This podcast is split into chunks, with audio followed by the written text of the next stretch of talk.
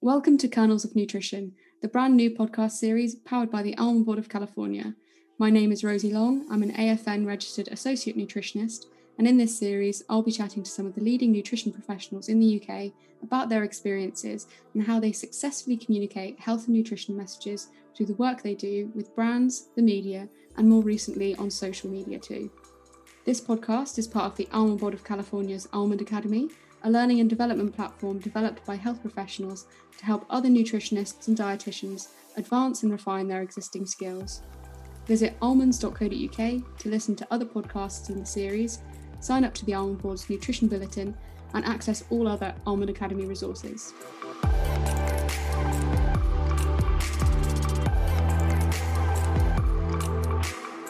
With me today is registered dietitian Maeve Hanan. Maeve is a consultant dietitian who has a range of experience in clinical nutrition and nutrition communication.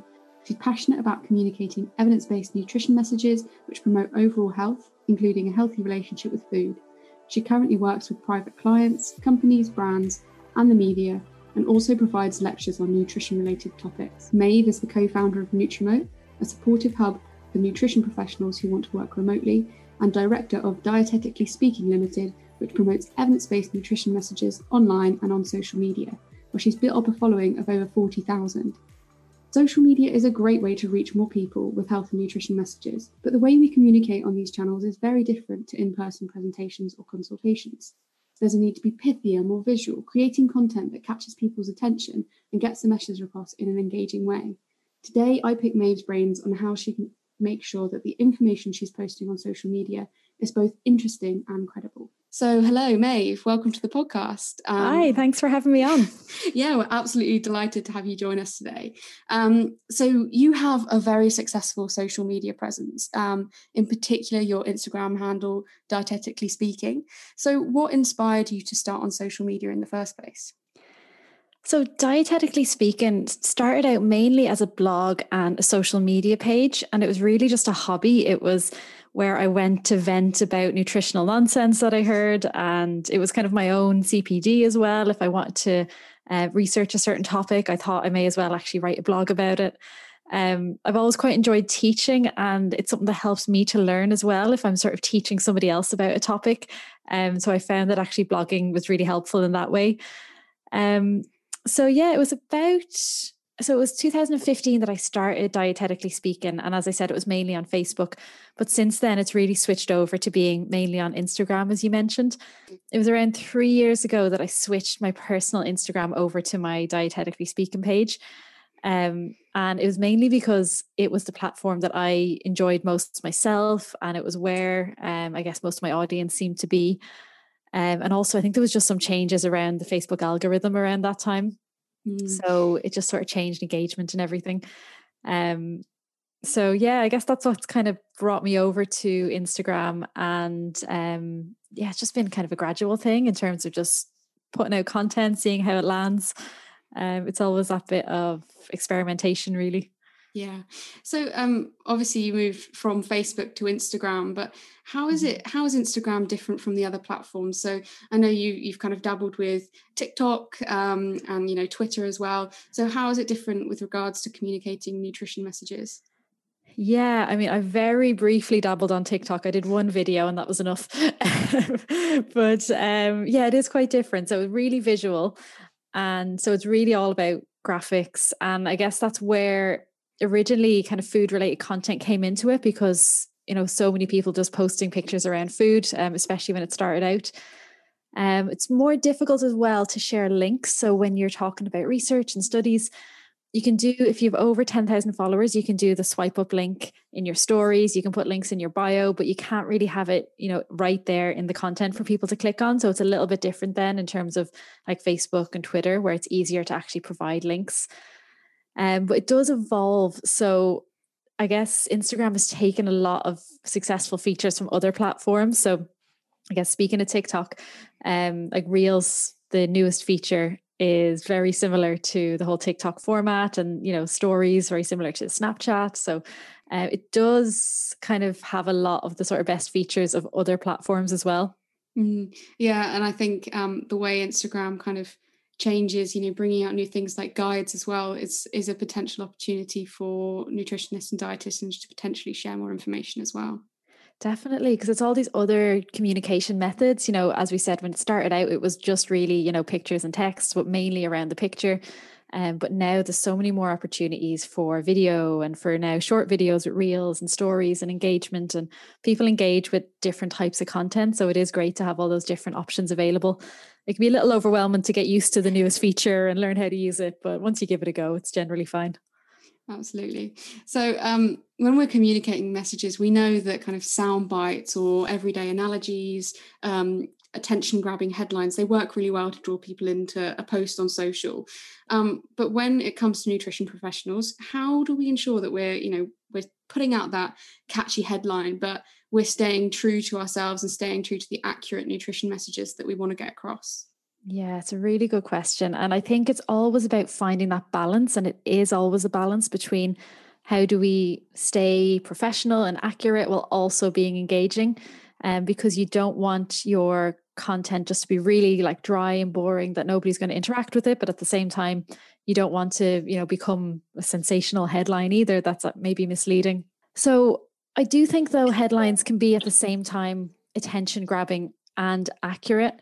Um so it's about it's often about posing a question. So if you were talking about a certain topic um so if say it was related to almonds um if you were talking about, well, what are the um, you know, are there any heart health benefits to almonds or something like that? So if you sort of pose it as a question in that way, rather than, you know, in the headline trying to list out loads of information, then that question might sort of spark someone's interest and then bring them in to read more about it. Um, you know, and then I guess it's bringing in bits of your personality as well. You know, sometimes it's bringing in a bit of humor or a pun or it's, um, you know, your honest reaction. If, if there's maybe a headline that you're reacting to, um, you know, what's your kind of emotional response to it as well, as long as it's still, you know, in line with your profession and the evidence base. Yeah, so I guess um, as you said, an example for almonds could be something like, you know, why are almonds so good for your heart? And then you could go on to explain in the post that almonds, you know, contain fatty acids, which are, mm. you know, good for good for heart health and help maintain normal cholesterol levels. Um, and then maybe you could even link out to a study, perhaps about almonds and cholesterol, um, maybe in the bio or something like that. Yeah, that's a really good point because there's only so many um, words that you can use when, within the the text itself. You know, you can go over to your comments and things to add more information, but I think signposting is really useful as well. So that's where you can, yeah, link in your bio to like a, an article or a study that has more information, or as we said, possibly the swipe up link, or even you know go to this certain website or you know this um, you know th- this part of the NHS website or you know whatever it is. You can signpost people then to um, to find out more information because there's going to be some people who maybe just you know want to see a quick summary um, but it's great to have that additional information to back it up and to have more resources and more information for people as well yeah absolutely and i guess you know we've spoken about the need of headlines and linking back but mm-hmm. communicating mm-hmm. complex nutrition like related messages on social media it's it can be a hard skill to master and um, it's it could be hard to decide you know what what to include and what to leave out um, so you know we share out as the almond board we share out really complex research studies through our nutrition bulletin to health mm-hmm. professionals but how would a health professional then take that kind of information understand it and go but what does my audience want to hear on social media for example so there's a tip that I find really useful, and it's thinking about so who are you speaking to specifically? So it depends on who your audience is. So for some health professionals, their audience might be other health professionals, or it might be general public, or it might be a mixture, or it might be um, parents, or it might be a certain age group. So it's going to be depend on the audience. But if you can literally bring to mind a specific person that you're speaking to, that kind of um, incorporates a lot of the characteristics of your audience. So maybe if it's general public, you think about a member of your family or a neighbor or um, a patient or a client that you've worked with or something, and think about, okay, well, what would I want to communicate to them if I was trying to get these key points across to them? And that can be really helpful because as health professionals, that will come very natural to us. That's what we do all the time anyway. Um, and if you start to think about it in that way, it means you're more likely to simplify your language, to use the language of your audience, and to bring it to life in terms of using metaphors and storytelling and that kind of thing. Um, so that's something that I find to be helpful. Mm-hmm. Trying not to overload as well. So, generally, trying to keep it to kind of one to five key points, depending on the topic, and an overall takeaway message as well. Um, because unfortunately, the way most people interact with social media, it's a quick skim read rather than reading something in detail. Um, so, having kind of your overall take home message is generally helpful as well. Um, and then you can, if you're trying to decide, okay, well, what do I include? What do I leave out? you can briefly mention things as well. So you could say that, um, you know, there's some evidence looking into X, but it's too early to apply this in a real life setting at the moment, or I'll cover this in a future post, or let me know if you want me to cover this in a future post. Or you could split it into a few different posts so you're not kind of information overload within that one post. Um, so I think generally the more you can break it down and try and speak in the language of your audience and just try and bring the science to life as much as possible. Um, that tends to be helpful. Mm-hmm. And I guess um, as health professionals, we've been conditioned to be referencing everything that we we write whenever we're writing blog posts and things like that. You know, we're, we're always conscious to keep the references there and, and you know be really good with that so how is it how's the best way to do it on social because as you said it's a reduced word count um yeah. you know how, what's the best way of doing that yeah, so it'll really depend on the platforms. As I said, on Instagram, it's much more difficult, but even still on Instagram, as you said, you can put references in your bio, you can possibly put up a swipe up link, um, you can give the details of the study without the link itself. So you can obviously give, you know, the author's name of the year, the study title, the DOI number. Um, you can do all that either in the graphic or in the text of the post. Um, or the other thing you can do is you can just keep your own references yourself. So maybe you have a document um, for each of your posts, and there, if anyone has any further questions or wants any further information, then you can send it out to them on a more individual basis as well. Um, so obviously, it is important to have references um, and to be researching things properly. So we probably will have those references either way. It's just about whether you share them or whether you kind of have them and people know that they can ask you for them.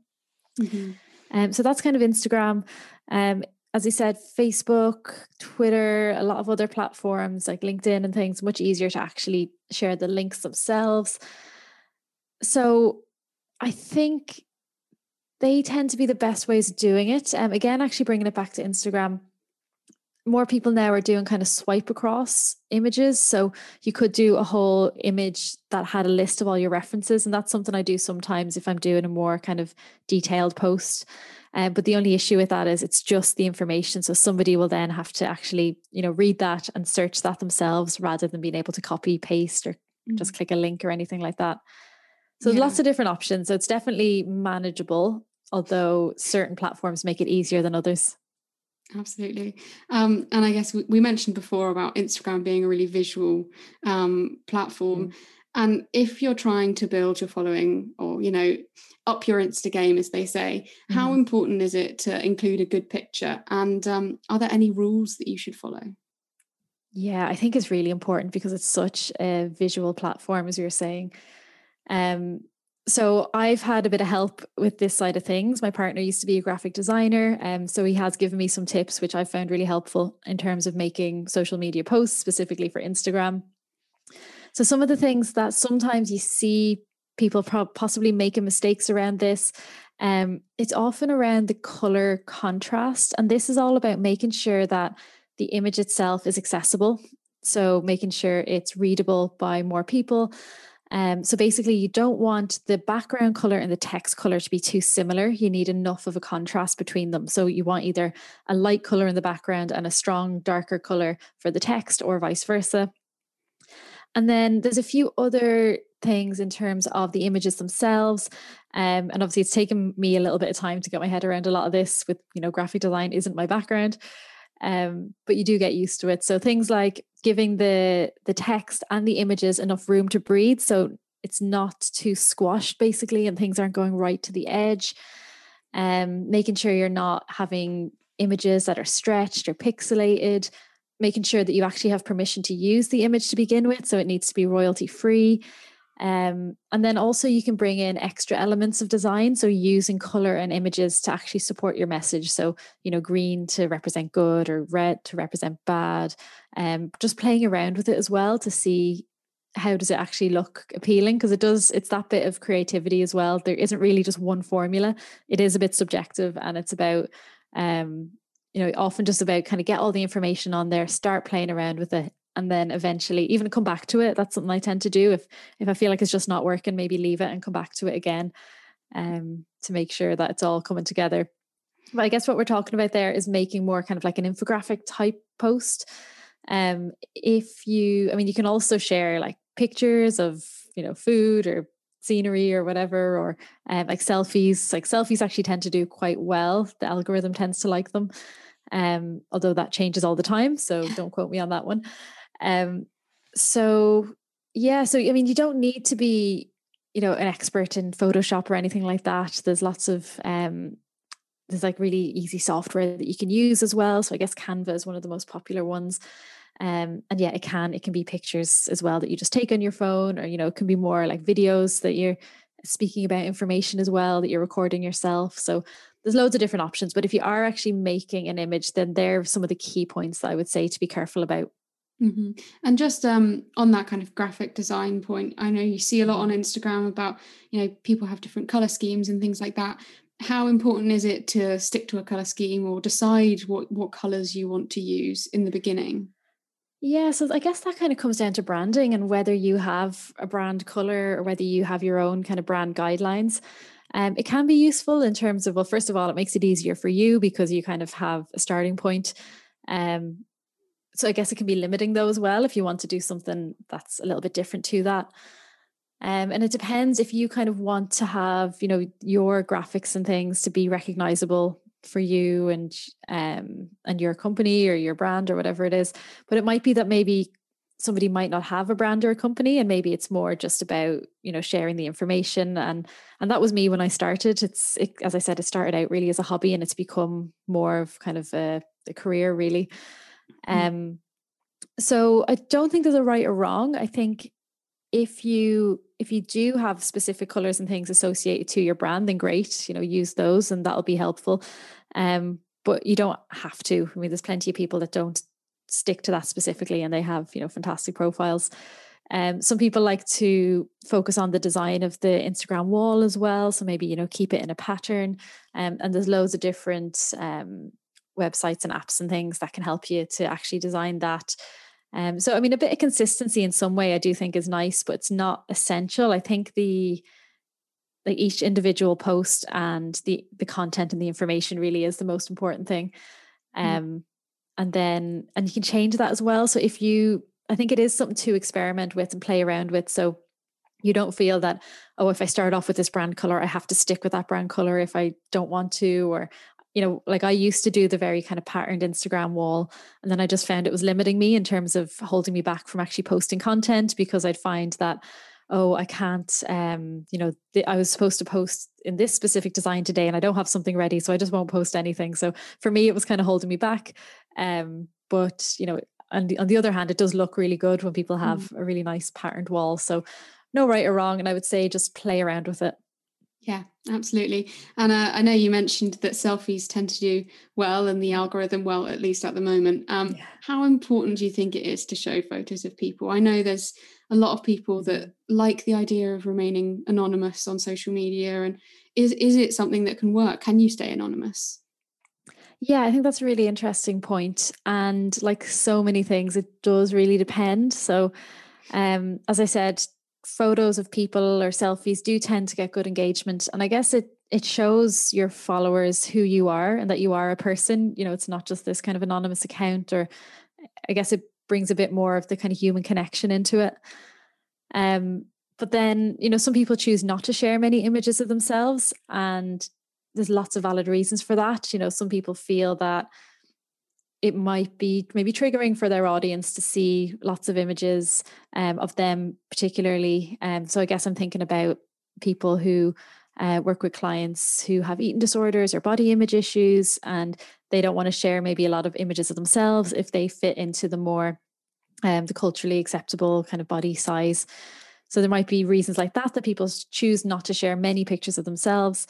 Um, it may be that people want to promote maybe diversity of other people you know if again if they fit very much into a certain mainstream image and they actually want to share images of other people. So i've seen people um take those kind of stances on it and that's totally valid.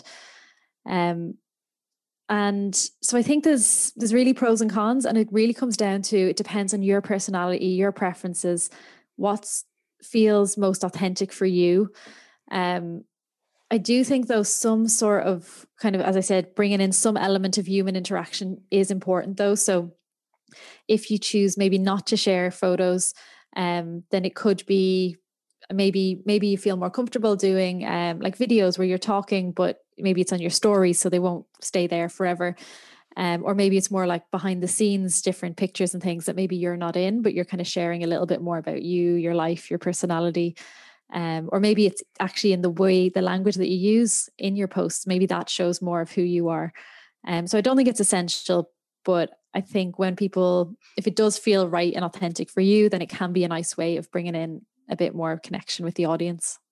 Yeah, and I mean, talking of uh, authentic, how how important is it to stay balanced when it comes mm. to studies? So, you know, how much of our personal, you know, or professional opinions or interpretations should affect? How should they affect what we post when it comes to, you know, reporting on studies? Yeah, I, I, I feel that really brings us back to what we were saying about the kind of the engagement versus the professional side of things. Um, and obviously, when we're looking at the evidence itself, it's so important to show balance in terms of um, you know not well you know we all have some element of bias but trying to reduce that as much as possible. Um, because I, I think it's really important to have those posts that show both sides of the story and i think it it increases trust as well because it's not that oh i'm just pushing this one agenda and i can't see any of the shades of gray it's not you know it's not this total like black and white um type of messaging. So I guess in terms of then bringing in our personal opinions, though, as long as this is within professional boundaries, you know, I guess I'm thinking of the HCPC guidelines, um, or you know, if someone's a member of the British Dietetic Association, for example, or the AFN, you know, all the guidelines associated with those.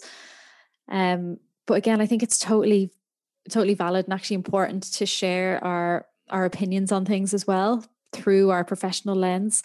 Um, so if there's been maybe a news story or maybe a you know celebrity promoting a dangerous you know so-called like fat loss product or fat burning product or something that's you know not evidence based or um or it's misleading or it's harmful i think actually if we actually feel passionate about how harmful that is you know actually sharing that opinion and again being authentic and honest about that um i think that's that's a really helpful thing to do um, but there is always that fine line as well in terms of, you know, we are still in a way representing our profession.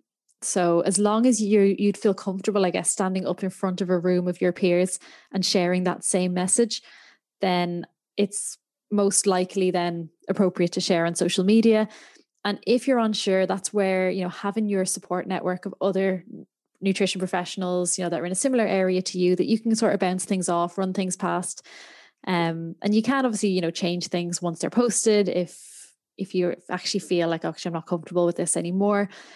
And over time, you'll get more of a sense of of what you're comfortable with and of what what works best really it is as i said lots of experimenting and um it's there's no one perfect formula for doing it and you know everything is going to change over time as well Mm, yeah, I mean, social media is still a relatively new platform for nutritional professionals, and I think it can feel quite daunting. I know I felt a bit a bit nervous to post things in the past, and kind of had to check in on myself um, and with peers. But mm-hmm. where can you get guidance about ethics? Um, because I know it's something that's been been confusing for people in the past. So, yeah, where where do you get the guidance on social media from for ethics side of things? Yeah, it's really important for us to be aware of the different guidelines. Um, so, as I said, for dietitians in the UK, um, the HCPC has their standards of conduct. Um, and then there's also the Advertising Standards Authority. So, it depends if you are um, doing any sponsored posts or ads or anything like that. It's also really important to be aware of when do you highlight that this is a hashtag ad. So you're being really honest and transparent about that as well. Again, for dietitians, um, the British Dietetic Association have a really helpful guideline called Making Sense of Social Media. Um, and, you know, even for people who aren't dietitians or aren't based in the UK, I think it's a really useful um, guide for people to have a look at. And then, so I'm also registered in Ireland. Um, so there's similar guidelines in Ireland from Corú um, and from INDI. Um, so that's again for dietitians who are based in Ireland. There's not as much specific to social media, but then there's also again the the Irish equivalent in terms of the advertising standards. Um, and then if you have, um, if any of your audience is in the US, then the American Dietetic Association also have social media specific guidelines. And the Federal Trade Commission as well have a document called Disclosures 101 for social media influencers. So if anyone's based in the US, then those two guidelines are really good to look at. Okay, thank you. And I think, yeah, health professional um, influencers. You probably can't see my kind of air quotes there, but it's been a it's been a controversial topic recently, and I think there's been a lot mm. of differing opinions as to you know what's right and what's wrong. But um, do you think do you think that more work needs to be done to support nutritionists and dietitians on social media? Definitely, and yeah, it's interesting you bring up the whole point about influencers or so-called influencers um, because there's there's two kind of definitions of influencers. One is you know just somebody who influences someone else's behavior or thoughts um, and the other one is like specifically around marketing on social media and you know you're just specifically trying to sell something. Um, so i think a lot of us nutrition professionals on social media um, i guess some people feel comfortable with that label and some don't so it's a it's an interesting topic. Um, so yeah, in terms of um, having more support, though, yeah, I think absolutely it is such a new area, and I think we do need more guidelines. Um, and I have heard that there's some more guidelines coming out, which is brilliant to hear. Um, because if you think about just the amount of people who turn to social media for nutritional information, so surveys have found that like 25 to 42% of people go to social media to find out information about food and health um, it is really important that we have reliable nutrition professionals there to give that information. So I think it's it is really important to be there spreading those messages. And obviously, the nutrition professionals just want to do it in the most reliable way possible, and you know want to make sure that they are, um, you know, not crossing any boundaries or anything. So I think having more guidelines on it would be really helpful, and mm. training as well. Yeah, absolutely. And I guess with with a certain number of followers comes kind of the opportunity for paid work on social media as well and, and that's I think there's a there's a question as to whether dietitians and nutritionists should be doing that or not. Um, mm-hmm. so, I mean, what are your thoughts Yeah, I mean, I think um, as long as you're following the guidelines, you're honest and transparent about, you know, if this is paid or sponsored, and as long as the product or the company, again, is something that you can align yourself with professionally, then I, I don't see the problem with that at all. Um, it's more if it was, you know, if you're trying to hide that actually I was paid for something and um, if yeah, if it's not transparent, if it's not honest, basically, I guess that's where the issue is. Um, and again, if you're following those guidelines, it's really clear in terms of where when do you label if something is a hashtag ad or not. And there's different flowcharts and things you can look at from the ASA. Um, and it's I, I guess obviously the lines become more blurred if I guess if you're involved in the development of a certain product or you know it depends if you're um recommending things to clients but if it's a it's a product that you would that you actually really stand behind if there's a nutritional reason for that um and again it will it, it does bring in the um like more guidelines in terms of the European Food Safety Authority guidelines around nutrition claims and health claims and everything. So obviously, again, you need to be careful, make sure you're doing it um, in line with all of those guidelines. Um, but as long as that's all been done properly, um, then actually I think it's important that nutrition professionals are involved again in spreading those messages. Yeah, no, absolutely. And we're actually um, talking to uh, another nutritionist about the EU guidelines as well, because mm. I know that EU regulations is something that we get confused about and they are complex so um, yeah we'll be we'll be covering that in an, in another podcast episode oh. um, but finally if if you're looking to build your profile on social media and you're just starting out um, what's your number one top tip for building an engaged following?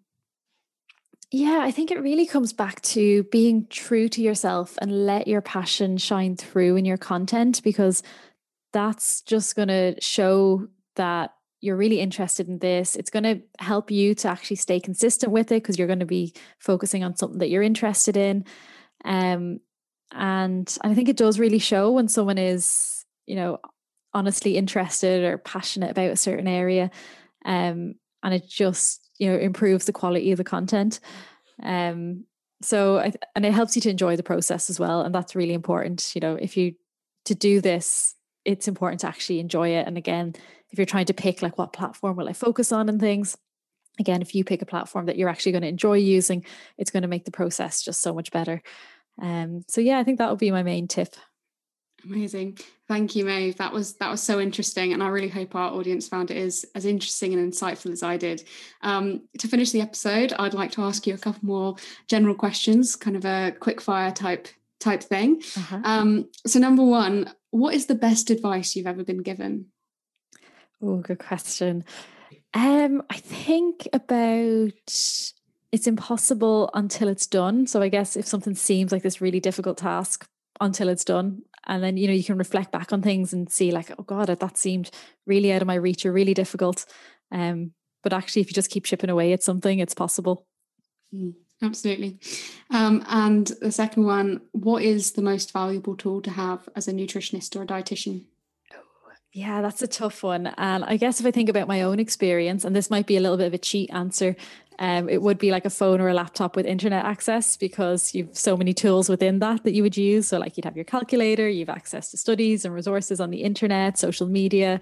Um, it's really it's the main tool that I use in my day to day work. That, I mean, that's a good one. Uh, and finally, what's your favorite way to eat almonds? Recently I've been really enjoying um, having mixed nuts, including almonds, um, with raisins and with pieces of chocolate all mixed together. Oh, yum, yum. Thank you, Maeve Hanan, for being my guest on this episode of Kernels of Nutrition. All other podcasts in the series can be found at almonds.co.uk and by searching Kernels of Nutrition on your chosen podcast app. This series is available across all podcast providers, including Spotify, Apple, Google, and Acast. Subscribe and follow to get a notification when the latest episode is out. You can also find a suite of helpful resources from the Almond Academy, which includes AFN endorsed CPD materials and a brand new social media guide for nutrition professionals.